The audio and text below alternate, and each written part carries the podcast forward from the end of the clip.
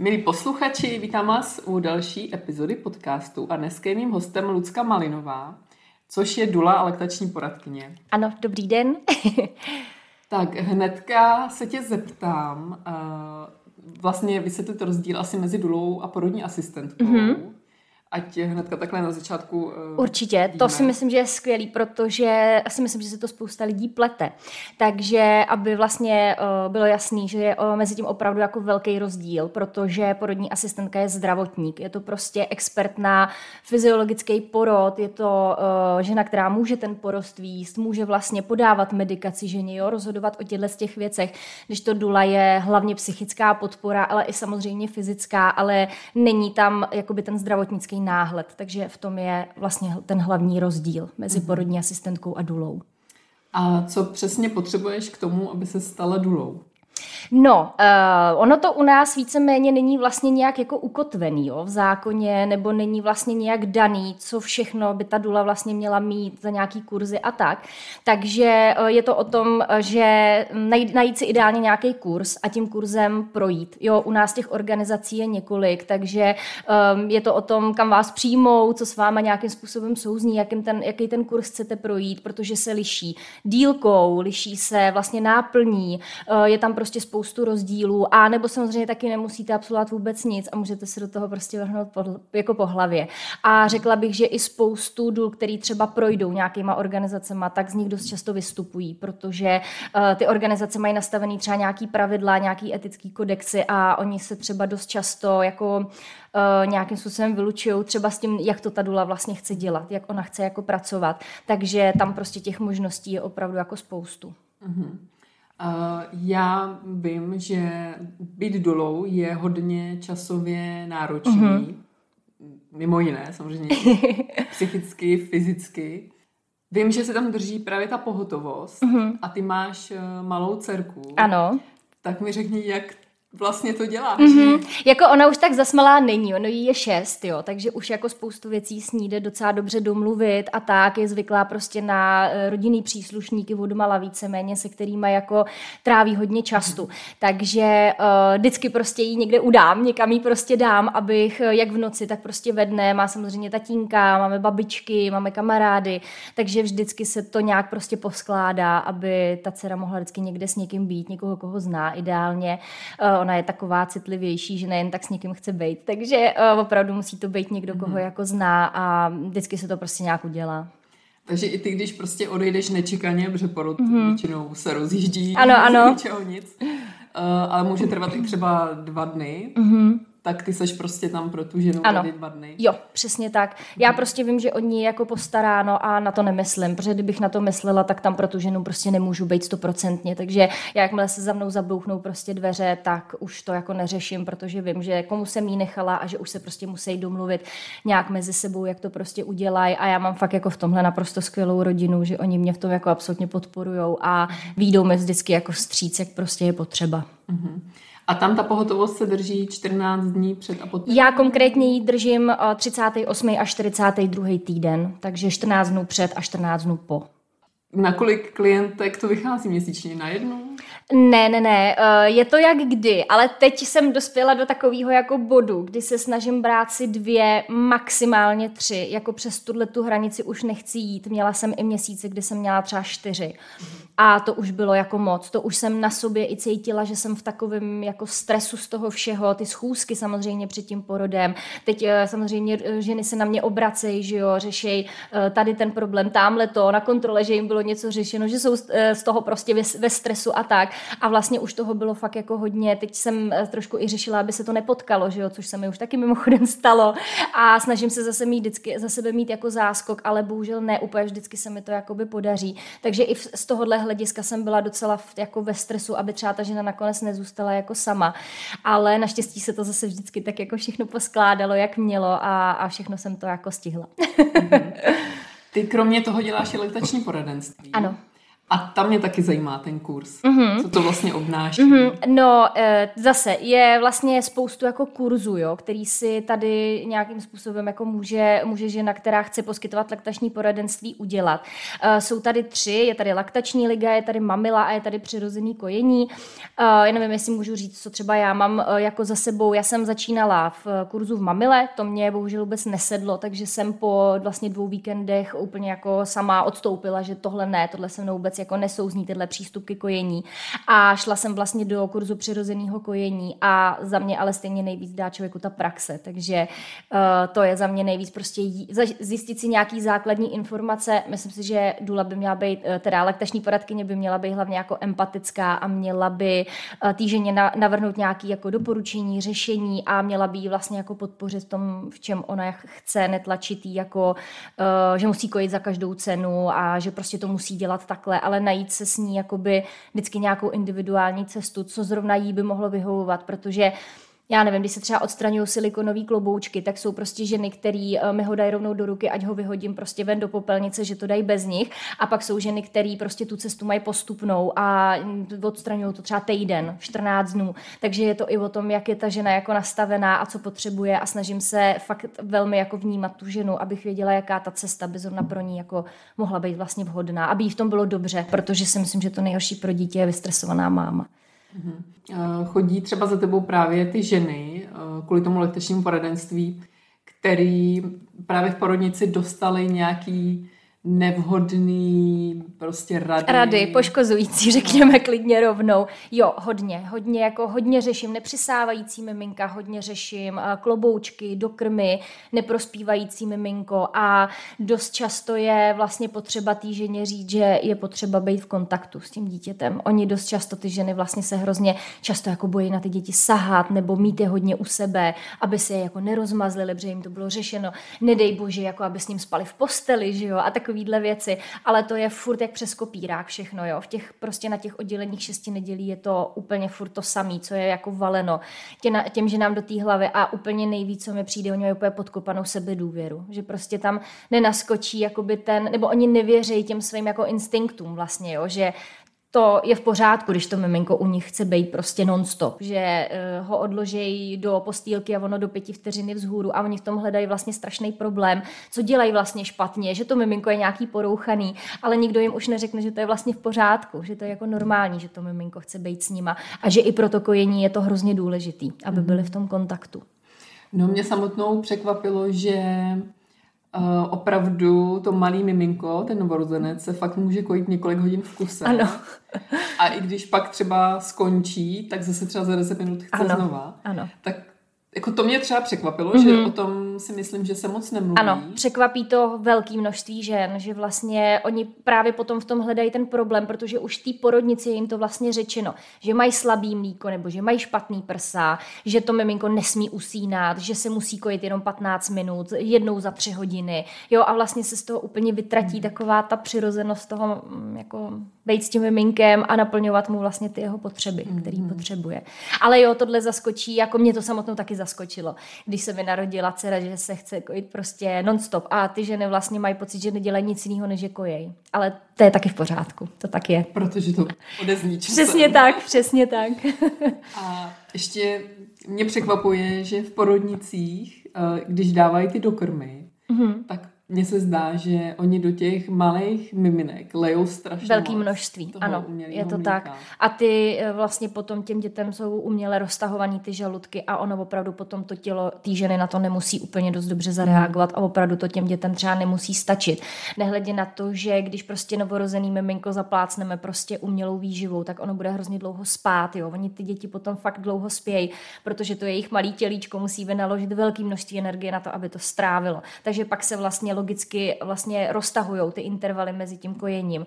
A tím zase vlastně vzniká to, že to miminko se nekojí tak často, jak by prostě chtělo, jak by potřebovalo. Ta laktace se nepodporuje a je to takový prostě začarovaný mm. kruh vlastně jak pro tu ženu, tak pro to miminko, kdy potom opravdu ta žena prostě může, může ta laktace jí klesat, takže to, to miminku opravdu nestačí. Mm-hmm. A pomáháš takhle ženám po císaři? Mm-hmm, hodně, hodně. Jo, po císaři musím říct, že jako hodně ty ženy jsou, uh, oni mají vlastně už jako, když třeba proběhl nějaký akutní císař, tak oni sami o sobě mají už jakoby vlastně pocit selhání z toho porodu a pak, když se nedaří ještě to kojení, tak mají vlastně dvojnásobný pocit selhání. Takže dost často řeším opravdu i s ženama po císaři, uh, jak vlastně to miminko kojit a jak se starat i o sebe, protože v těch porodnicích jim to většinou nikdo moc neřekne, jo, jak se starat o tu jizvu, že by na sebe měli být prostě opatrný, hodný, jak dlouhodobě vlastně o tu jizvu pečovat, v jakých polohách třeba kojit, protože eh, samozřejmě ten tlak na tu jizvu, že jo, při těch různých polohách, který se většinou v porodnici radí, jaký není úplně fajn. Takže tam je potřeba zase vzít to trošku jinak. No. Uh-huh. Uh, do kterých porodnic ty chodíš jako uh-huh. dula? Já uh, už jsem dospěla jako do stavu, kdy si dost vybírám, do kterých porodnic a do kterých ne. Uh, jestli můžu jako konkrétně uh, jako jmenovat, tak já jsem z Hradce, do Hradce nedoprovázím. Tam jsem byla pouze jednou z, se, se ženou, která, který bylo potřeba vyvolat porod v 33. týdnu, protože měla špatný jaterní testy, měla těhotenskou cholestázu a potřebovala prostě to miminko jako porodit dřív. A byla jsem mile překvapena, jak to proběhlo, ale myslím si, že jsme měli velký štěstí zrovna na personál a i celkově tam na tu atmosféru zrovna. Myslím si, že běžně se to tam takhle úplně neděje. A jinak moc ráda doprovázím do Rychnova, eh, případně ještě do Náchoda nebo do Pardubic. Teď teda úplně nejlepší porodnice, který jsem kdy byla, byl Rakovník. V únoru se tam podívám znova a moc se na to těším ženy, které eh, nejsou z Prahy, tak ty se nemusí registrovat do porodnice předem. Eh, no, jako nemusí, protože uh, ono ani v Praze se nemusí registrovat, že jo? No, ono to není mm. jakoby nic povinného, není to nikde v zákoně daný, že protože ty ženy se musí registrovat strašně brzo, mám takový po nějakém 14. týdnu a ve 14. týdnu si trufám říct, že jako kdo máme představu o tom, kde chceme rodit, jak to, jak to chceme mm. vlastně, jo? Že spousta, že, spoustě, že nám se to vykrystalizuje vlastně až v průběhu toho těhotenství a rozhodnou se třeba až ke konci, kde vlastně jako chtějí rodit. A mm, přijde mi to vlastně úplně takový zase zbytečný stres na začátku toho těhotenství, který ty ženy prostě nemusí podstupovat. Ale hodně tomu ty ženy věří, že opravdu tam, kam se zaregistrují, tam jako musí, musí jít. A uh, i vlastně kolegyně mi říkal, že když třeba přijede žena do jiný porodnice, než který je zaregistrovaná, tak někdy to opravdu té ženě dá jako sežrat. Že tam prostě není zaregistrovaná, ale takhle by to prostě být úplně nemělo. No. Protože porod je akutní stav. Přesně a... tak, přesně tak. To je prostě jak eh, kdyby prostě nějaký překotný porod, ale já mám teda porodnici dvě hodiny, v který jsem se zaregistrovala, tak to nestihnu, že jo? A oni jsou prostě povinni poskytnout mi zdravotní péči. Mm-hmm. Já jsem tu otázku položila, protože ty se asi s těma klientkama domlouváš, co by vyhovovalo a která mm-hmm. porodnice ano, asi by se k tomu určitě. Já jim vždycky jako doporučuju jít se do té porodnice podívat a udělat si tam zaevidování, aspoň. Jo, jako by mm-hmm. chodit tam už třeba, když jsou po termínu, chodit tam na ty poradny, jet si tam podívat, aby se seznámili s tím prostředím, s tím personálem, aby skonzultovali ten svůj porodní plán vlastně s tím personálem, aby jsme teda věděli, já jakoby už vím, na co si v těch konkrétních porodnicích dát pozor, ale aby to věděli i oni, aby viděli, jaký tam ten přístup je a hodně často se mi i stalo, že třeba se tam ty ženy jeli podívat a řekli, tak tady ne, tady se mi prostě nelíbí, pojďme hledat ještě třeba jako jinou variantu. Takže myslím si, že to za evidování je i dobrý, že oni si tam se píšou vlastně s nima tu anamnézu a tyhle ty věci, nemusí se to už potom dělat při tom příjmu. Jo, že prostě při tom příjmu se řeší strašně moc věcí a hodně dost často tu, tu ženu vlastně vyruší z toho porodního procesu, takže aspoň jako se to snažíme trošku ulehčit o tohle, aby prostě nemuseli vyplňovat, eh, jako mají nejvyšší a... dosažený vzdělání a kdo je jejich zaměstnavatel a podobně. Takže aspoň udělat tohleto, aby, aby jsme nemuseli na tom příjmu třeba strávit tak dlouho, aby to tolik nerušilo. Mm-hmm. Pojďme ještě udělat um, jasno v tom, co je přenášení mm-hmm. a co je potermínový těhotenství. Jo. E, o přenášení se bavíme až po 42 plus dál. E, potermínový těhotenství je 40 plus 0 až těch 41 plus 6. Tak. Mm-hmm. Jo, takže to si dost často taky jako i spousta zdravotníků vlastně jako plete, že už jste 40 plus 1, tak už přenášíte, ale tak to prostě mm-hmm. není. E, ptám se proto, že ve většině porodnic mají nastaveno že ten nejzaší termín toho porodu mm-hmm. je 41 plus 3. Ano. Ale přitom se pořád nejedná o to přenášení. Ano, ano. A kvůli tomu je prostě kladen strašný tlak na jo. ty rodičky, Přesně aby tak. už se ten porod vyvolal. Ano. Tak to mi přijde hrozný nepochopení jako celého toho procesu a i toho, že prostě pak ty ženy jsou ve stresu. Je to tak, je to tak. Uh, ono vlastně je to jakoby doporučení, jo, plošný, takže oni ty porodnice se samozřejmě těma doporučeníma musí nějakým způsobem řídit, ale mělo by to být na bázi informování, ne nějaký dikce nebo toho, že prostě 41 plus 3 nastoupíte a nebudeme se s váma bavit, což se prostě bohužel děje. Oni chtějí, aby vlastně do 42. týdne to miminko bylo venku a ono prostě někdy může trvat fakt klidně třeba dva, tři, čtyři dny, než se ten porod eh, prostě vyvolá, ale tam je vlastně spousta jako dalších faktorů, jo, který na to má vliv. Ty porodní cesty by měly být aspoň trošku připravený, nehledě na to, že dost často bývají ty termíny prostě špatně spočítaný. A e, každá žena má různě dlouhý cyklus, jindy ovulaci, jo, takže někdy to třeba nemusí sedět o týden, někdy i o 14 dnů třeba a tam prostě potom v podstatě ta žena už je teda 41 plus 3, ale ona může být taky 39 třeba plus 6. Mm-hmm. Jo, takže tam vlastně by ještě stačilo třeba počkat pár dnů a to miminko by vlastně ten porod spustilo samo. Samozřejmě za předpokladu, že je všechno v pořádku, pokud je tam nějaký riziko, cokoliv, tak je to úplně jako jasný, že asi je to na nějaký domluvě zase mezi tou ženou a tím personálem. Ale ono by to vždycky mělo být vlastně na domluvě. Jo, ne, neměly by ty ženy být tlačený prostě do něčeho, co je proti ním prostě a čemu nevěřej. Protože je to služba zdravotní. Ano, ano, přesně tak. A um, setkala jsem se i s tím, že i přesto, že ty ženy věděly třeba datum toho početí, tak prostě stejně ty zdravotníci se orientují jenom buď podle, podle screeningu, ano. Screeningu, ano. Prostě je jim to jedno, je jim to jedno, no. Tý menstruace. Je to tak. Teď mám třeba klientku, která ví uh, datum početí a nesedí toho 14 dnů ten termín. Takže tam už teďka dopředu vlastně ví, že jako a dost pravděpodobně teda bude po termínu a že si to bude muset jako ustát. Tak aspoň, že to ví tak jo, předem, jo. že pak tam nejde neinformovaná. Ano, ano. A co ty a váhový odhady miminka? Jsi, jsi schopná ty jako dula to odhadnout? Ne vůbec. Já bych jako dula vůbec neměla vlastně jako tyhle věci dělat. Neměla bych vůbec jako vyhmatávat miminko. Hmm. Zaměřeně říkám neměla. neměla bych to prostě dělat.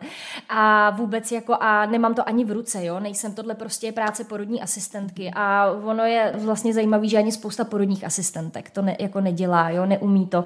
Já třeba, když napříjmu právě, uh, nebo jsme v porodnici a ptám se porodní asistentky, jak je tam to miminko uložený, jestli by to mohla jako vyhmatat, tak řeknu, 90% porodních asistentek to neumí.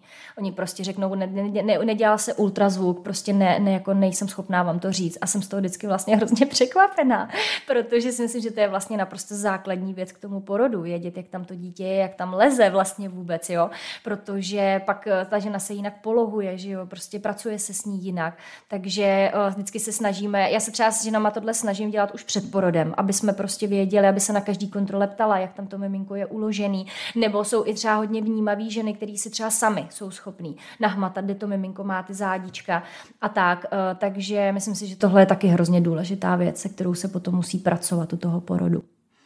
Já mám takový pocit, že ty porodní asistentky, které pracují právě v těch nemocnicích, tak se spoléhají jenom na tu techniku. Ano, ano, je to tak. Ale podle mě se to ale určitě musí učit. Já si myslím, že jo. Myslím si, že by měli, určitě. Jestli ne, tak nevím, co se tam učí.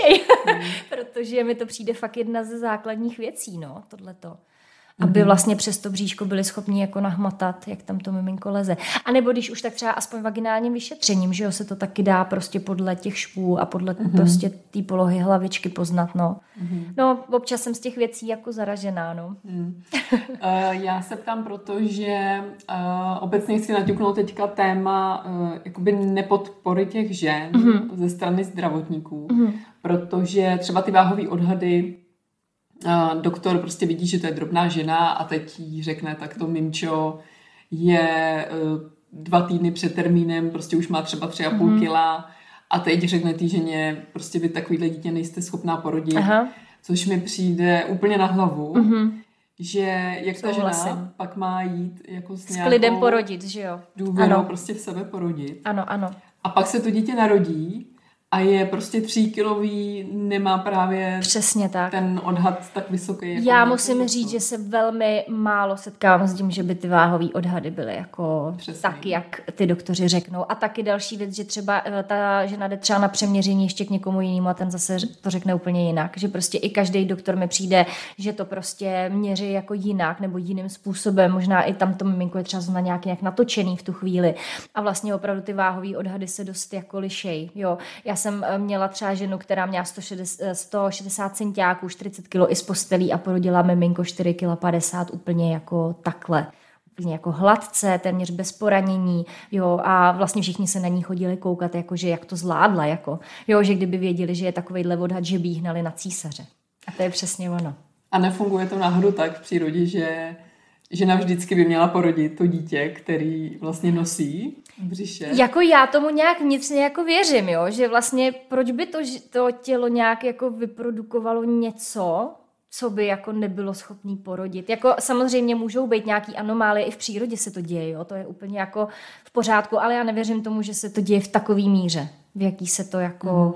Mm. Mně právě tohle říkala moje porodní asistentka, že prostě žena vždycky vytvoří mm-hmm. takový dítě, který je schopná porodit. Já tomu taky věřím. Vlastně i ten poměr jako prostě ty pánve a toho To už je, víme taky, že podle nejnovějších prostě poznatků je jako nesmysl, protože ta pánev se rozvolňuje, že u porodu se nějak jako hýbe, takže měření pánve prostě před porodem je jako nesmysl. No. Mm-hmm. A spousta žen um, mě překvapuje, že jdou třeba rodit s vědomím toho, že to může skončit třeba akutním císařem, mm-hmm. nebo třeba i ty doktoři je na to připravují mm-hmm. právě, protože mají třeba uh, ten váhový odhad na to ano. velký miminko. A i přesto mi přijde, že je strašně malý povědomí o tom, že ten císařský řez je hodně velká operace. Mm-hmm. Já jsem teďka viděla nějaký obrázek, že tam se jde přes sedm vrstev, ano. ten řez. Přesně tak. A pak jsou vlastně překvapený, že opravdu to není jako žádná brnkačka, i když se to ano. děje poměrně hodně, si myslím, v České republice. No, to procento těch porodů mám uh, císařských řezů si myslím, že je něco kolem 25%, že opravdu jako každá čtvrtá žena vlastně porodí císařským řezem. A vím, že nějak na doporučení Světové zdravotnické organizace. 10 až 15 10. mám takový pocit. Mm-hmm, ano, ano. Takže prostě furt je to docela častý ano. jev. A přijde mi, že ty ženy i tak prostě o tom nejsou informovaný. Je to tak, protože ono spousta i, jako mám pocit, že i spousta zdravotníků to vlastně považuje za mnohem jako bezpečnější způsob porodu.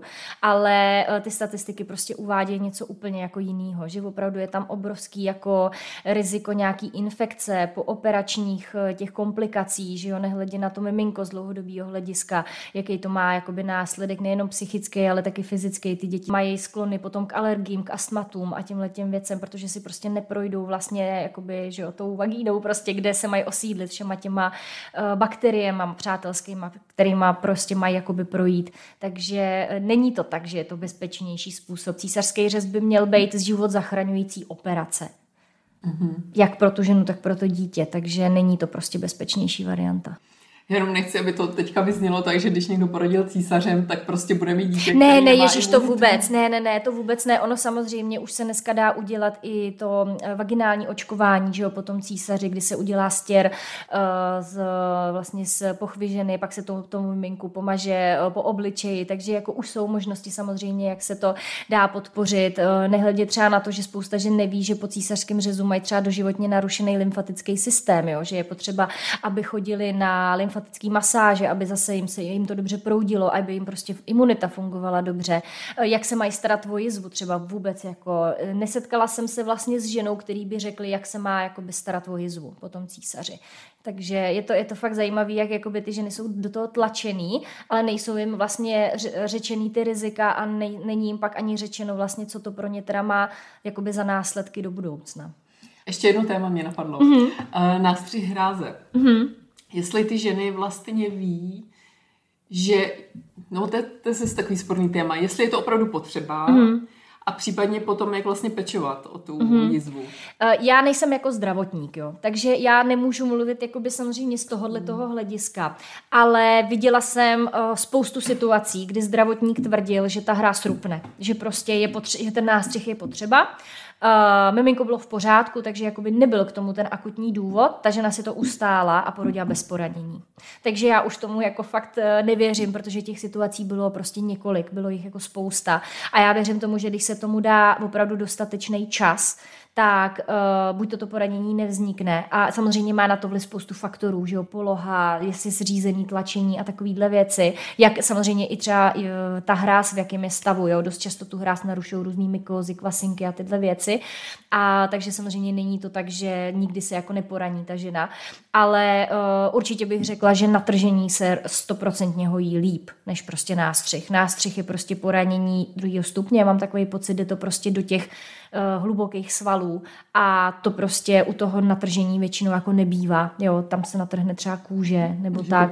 Přesně tak, je to povrchový a hojí se to, hojí se to prostě mnohem líp, než, než, to, než to nastřižení. Uh, další věc je ta, že to na, na nastřižení dost často se jakoby trhá ještě dál, jak je to prostě rovnej, uh, rovnej střih, mm-hmm. tak dost často se to jakoby trhá dál a další věc je i ta, že když se ta hráz vlastně nastřihne, tak to miminko se tam nemá o co opřít, takže ono potom třeba nemusí tak dobře dorotovat. Jo, ta hráz tam zase má nějakou jako svoji úlohu.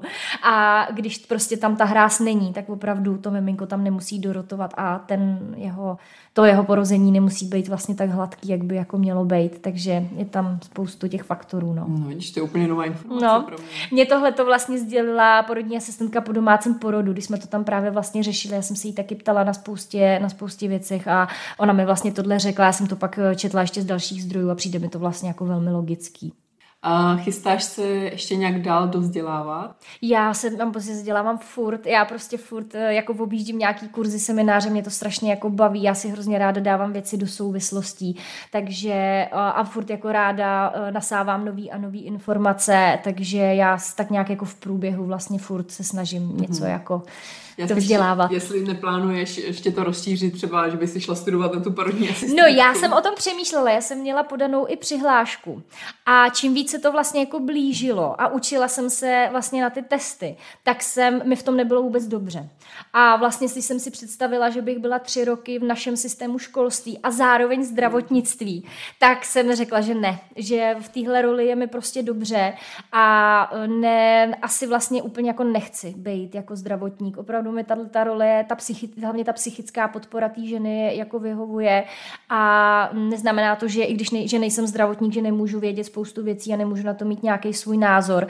Takže snažím se samozřejmě dohledávat relevantní informace, které se ty žen, těm ženám snažím poskytovat a Uh, ne, jako ne, nemám asi nějak potřebu jakoby jít na porodní asistenci, tak nějak, když jsem si to v globálu jako zhodnotila. A ty jako Dula uh, navštěvuješ ty ženy i po porodu. Ano, ano.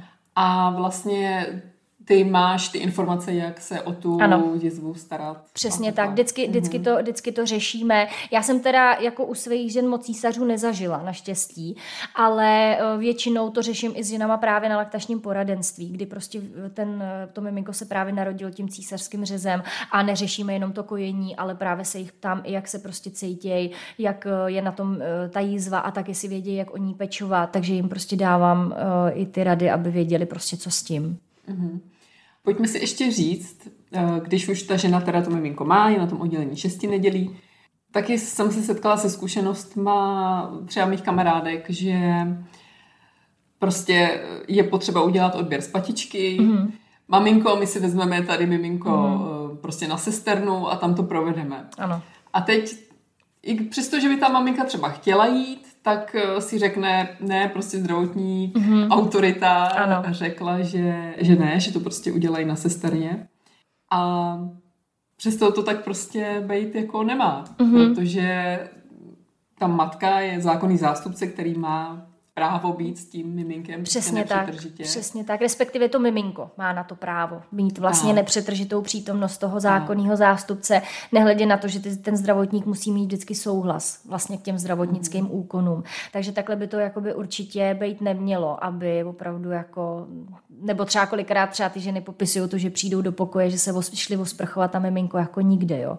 Tak to mm. mi jako přijde taky úplně, úplně šílený. Já chápu, že ten personál to taky někdy nemá jednoduchý, že nemají třeba tolik času a tak, ale furt si myslím, že by se mělo prostě respektovat to, že dítě patří k mámě a že jsou tam prostě určitý věci, které jako je potřeba dodržovat v tomhle. A nehledě na to, že to mimčo pak snáší třeba tady ty zákroky líp, když je mm-hmm. u mhm. té mámy. Přesně tak, přesně tak. Ale přesto ty zdravotníci prostě řeknou tohle a ty maminky se většinou jako takhle hmm. nechají odbít. Je to tak. Já si myslím, že je to hodně jako nevědomost, že dost často eh, tím třeba, že hm, bych řekla, že většina žen se vlastně nepřipravuje třeba na to, co bude potom, jo, na to kojení nebo i na tyhle ty věci a tak. A zároveň si myslím, že to dost často je i jako nevědomost a rutina těch zdravotníků, že pro ně už je to tak jako zaběhlý na tom oddělení nějakým způsobem, že vlastně ani je nenapadne, že by se to třeba dalo, dalo prostě udělat eh, jakoby jinak.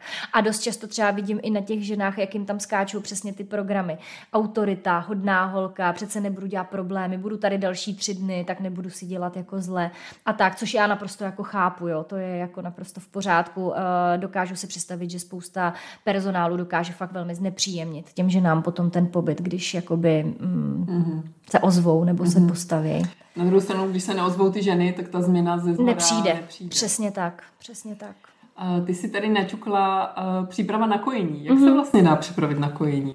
No, uh, já si myslím, že je hrozně jako důležitý ideálně najít si svoji laktační poradkyni, se kterou se na to kojení prostě ta žena připravuje už v průběhu toho těhotenství, aby právě věděla nejenom, uh, jak vlastně to miminko kojit, ale i jako jak se to miminko může chovat po tom porodu. Protože právě, jak jsme se bavili, spousta ženy zaskočená z toho, že najednou to miminko se chce furt kojit a že chce být furt u té ženy a že nedokáže spát třeba samo. A ty ženy pak hledají jako problém v sobě, ale ono by jenom stačilo, kdyby jim někdo řekl, že to je naprosto normální, že to dítě nerozmazlej, že eh, prostě to, že to miminko vyžaduje ten kontakt s nima a to neustálý kojení je naprosto v pořádku. A stačilo by vlastně jenom takováhle jedna věta, která by jako ubezpečila, že to je jako naprosto normální a myslím si, že spoustu žen by to uklidnilo, ale my máme, mně přijde, že my furt máme tendence hledat problémy tam, kde nejsou, že furt jako řešíme, eh, co děláme špatně a dost často ty ženy fakt mývají jako obrovský pocity selhání a vůbec nevěří vlastně těm mm-hmm. mateřským jako instinktům, no, svým. Takže i vlastně základ je mít prostě informace, ale mít je kvalitní.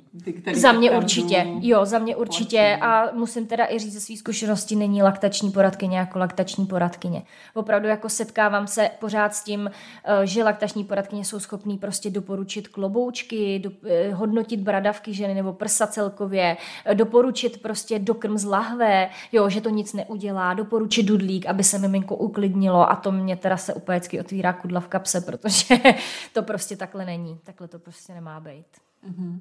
Pracuješ s ženama, který odchází z nemocnice ambulantně, mm-hmm. z porodnice? Taky, taky, jo. Dost často, my to samozřejmě řešíme s ženami i jako jednu z možností uh, vlastně po tom porodu, když se na to ta žena prostě cítí, spousta žen si to rozhodne až po tom porodu, jo, jestli se na to cítí nebo necítějí, nebo, od, nebo nejdou třeba hnedka ze sálu, ale odcházejí třeba následující den, takže řešíme i tohleto, říkáme jak si vlastně zajistit tu péči doma, protože to je taky další věc, že spousta žen vůbec neví, že si může tu péči vlastně vlastně po porodu zajistit doma. Že to není jenom porodnice, která tu péči zajišťuje, ale že si můžou prostě pozvat domů komunitní porodní asistentku, která má dostatečné kompetence na to, aby zkontrolovala miminko, aby zkontrolovala tu ženu, aby prostě zkoukla, jestli je všechno jakoby v pořádku, nehledě na to, že jsou tady pediatři, ke kterým můžeme docházet, že nemají právo na první návštěvu, aby k ním pediatr přišel domů a všechno zkontroloval. Takže dá se ta péče jakoby vlastně zajistit i doma, ale spoustu žen to vůbec neví a vlastně to jakoby ani nenapadne, jak je to u nás zažitý, že prostě ty tři dny jsme jako v porodnici,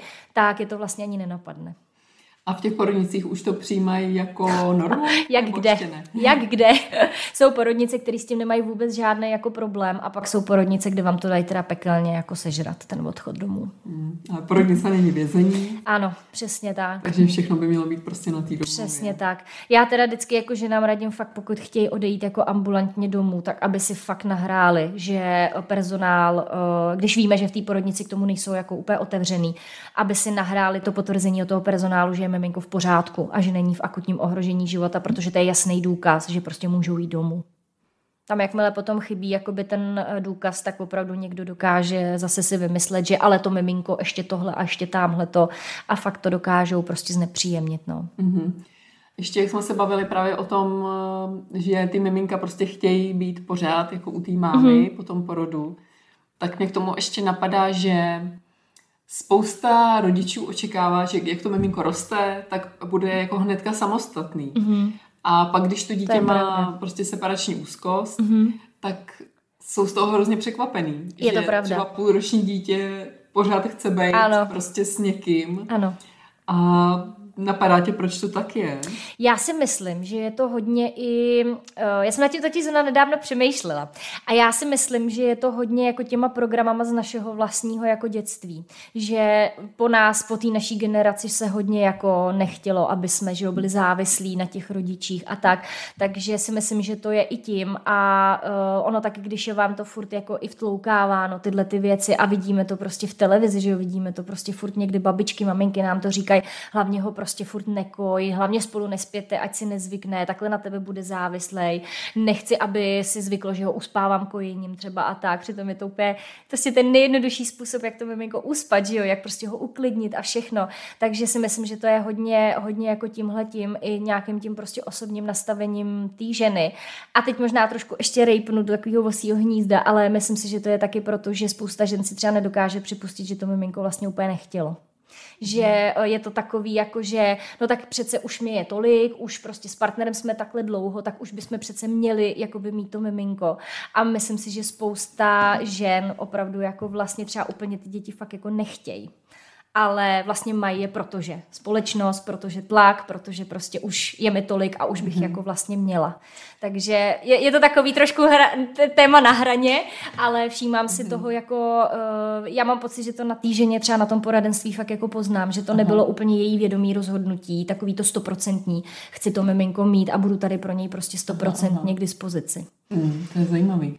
Já od té doby, co mám dítě, tak jsem stoprocentně přesvědčená, že lidi, kteří opravdu si stoprocentně nejsou jistí, jestli to dítě chtějí, tak by ho mít prostě neměli. Mm-hmm. A, ano, přesně.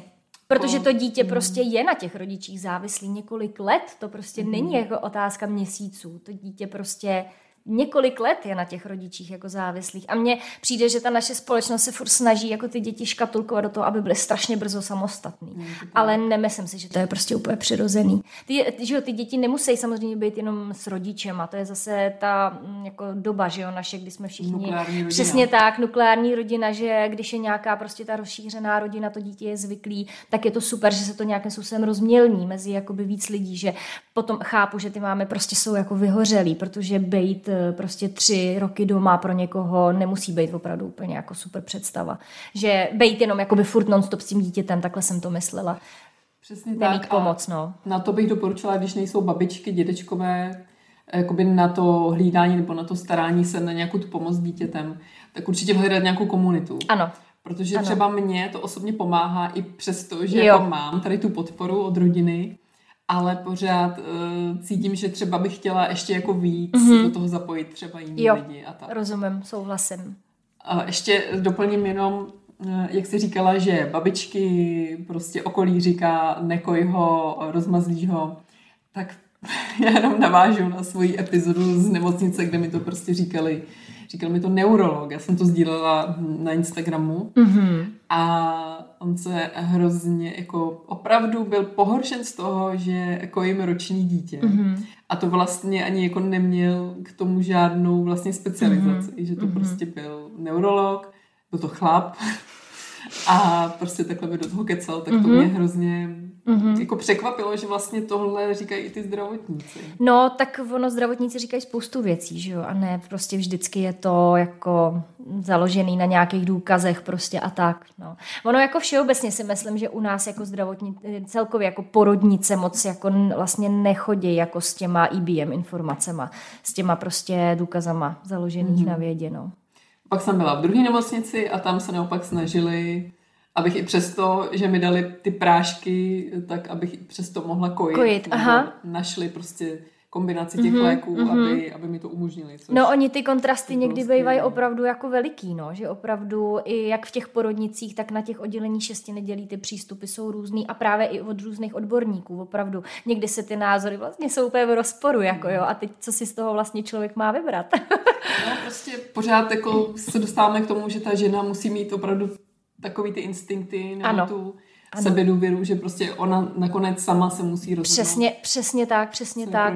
A to je pro mě fakt jako i primární na jakýmkoliv prostě poradenství a tak zbudit to týženě tak, jak ona to chce. Vždycky to je prostě moje otázka, jak vy to jako cítíte, jak vy to chcete jako dělat. To je úplně to nejvíc protože nevěřím tomu, že je prostě univerzální kojící návod pro všechny. Jo, jsou samozřejmě nějaký jako základní body, které by se měly dodržovat, aby to kojení dobře fungovalo, ale potom prostě je tam spoustu dalších jako věcí okolo, který si ta žena musí nastavit prostě tak, aby i jí to vyhovovalo. To kojení je vztah mezi ní a tím miminkem. Takže samozřejmě jasně to miminko je tam v těch prvních měsících jako naprosto primární a přebere ty otěže, ale i ta žena musí být prostě v klidu, musí být v psychické pohodě, aby to prostě zvládala dobře. Mm-hmm. Hodně těch zdravotníků právě tvrdí, že prostě kojení ať už nad 6 měsíců, nebo prostě na po roce, no, po nic roce, nedává, že? Přesně tak. Tak ty jako lektační poradkyně to je prostě nesmysl. Jako to je, já to i sama z vlastní zkušenosti prostě vidím. Já jsem se rukojila přes dva roky a prostě viděla jsem to, jaký to pro ní má vliv. Dobře, i kdybych teda pominula, že třeba dobře nedávalo jí to třeba nic jako nutričně, čemu už taky nevěřím. A není to tak. Ale viděla jsem si, jakou, jakou, jaký vliv na psychiku to prostě má. Jo? Jak i to uh, rok a půl starý dítě se u toho uklidní, když si bodře koleno prostě, nebo je v nějaký nepohodě, tak prostě viděla jsem, co to jako dělá a vidím to i u těch starších dětí, že to pro ně prostě má ten obrovský jako přínos. A že to není jenom jídlo. Ano, ano, hlavně. přesně tak, přesně tak. Já myslím, že jsme probrali všechny témata, které jsem tady uh, chtěla probrat. Takže jestli chceš ještě něco říct, jestli ti ještě něco napadá, co by mělo zaznít, tak mm-hmm. určitě sdílej. Já asi jenom možná jako hm, hlavně bych chtěla říct, fakt připravujte se na ty věci, no. Samozřejmě zase přemíra informací taky bych řekla, že není úplně dobře, ale žádný informace si myslím, že taky nejsou jakoby úplně dobrý. A i pracuji třeba se ženama, nebo vídám se s ženama, který se třeba na to vůbec jako nepřipravili. Jakože já půjdu do nemocnice, tam prostě všichni vědějí, co přece dělají a já vlastně jim předám jakoby tu svoji zodpovědnost a pak to třeba neskončí úplně podle jako představ té ženy. Mají z toho třeba i prostě trauma, jo, um, došlo tam nějaký separace třeba zbytečný a tak. A vlastně dost často se ty ženy začnou zajímat až po tom prvním porodu. To jsou třeba dost často ženy, které třeba po druhý rodí doma, protože mají třeba z toho prvního porodu opravdu jako velký, uh, velký trauma a je to jenom proto, že oni někomu dali tu zodpovědnost vlastně za ten, za ten svůj porod. Takže to bych tak jenom řekla vždycky snažit se najít nějaký balans mezi tím, najít si ty informace, ale zase, aby jich samozřejmě nebylo hodně, ale mm, něco prostě, něco pro to udělat. Myslím si, že potom spousta žen to jako e, i zpětně jako velmi ocení, že prostě něco tam proběhlo takového. Mm-hmm. Ještě zmíním uh, Lucký Instagram, což je Lucie potržítko Malina kontaktní údaje, které jsme zapomněli zmínit a webové stránky luciemalinová.cz, kde najdete veškeré informace o jejich službách, kontakty, ceník, kdybyste chtěli využít uh, jejich služeb uh, ohledně porodu těhotenství, zkrátka služeb Duly. Jo, Luci, tak moc děkuju, že jsi byla mým Já hostem. taky děkuju. Já myslím, že tady bylo spousta přínosných informací, které doufám, že budou sloužit k, k osvětě. A děkuju. Já taky děkuju.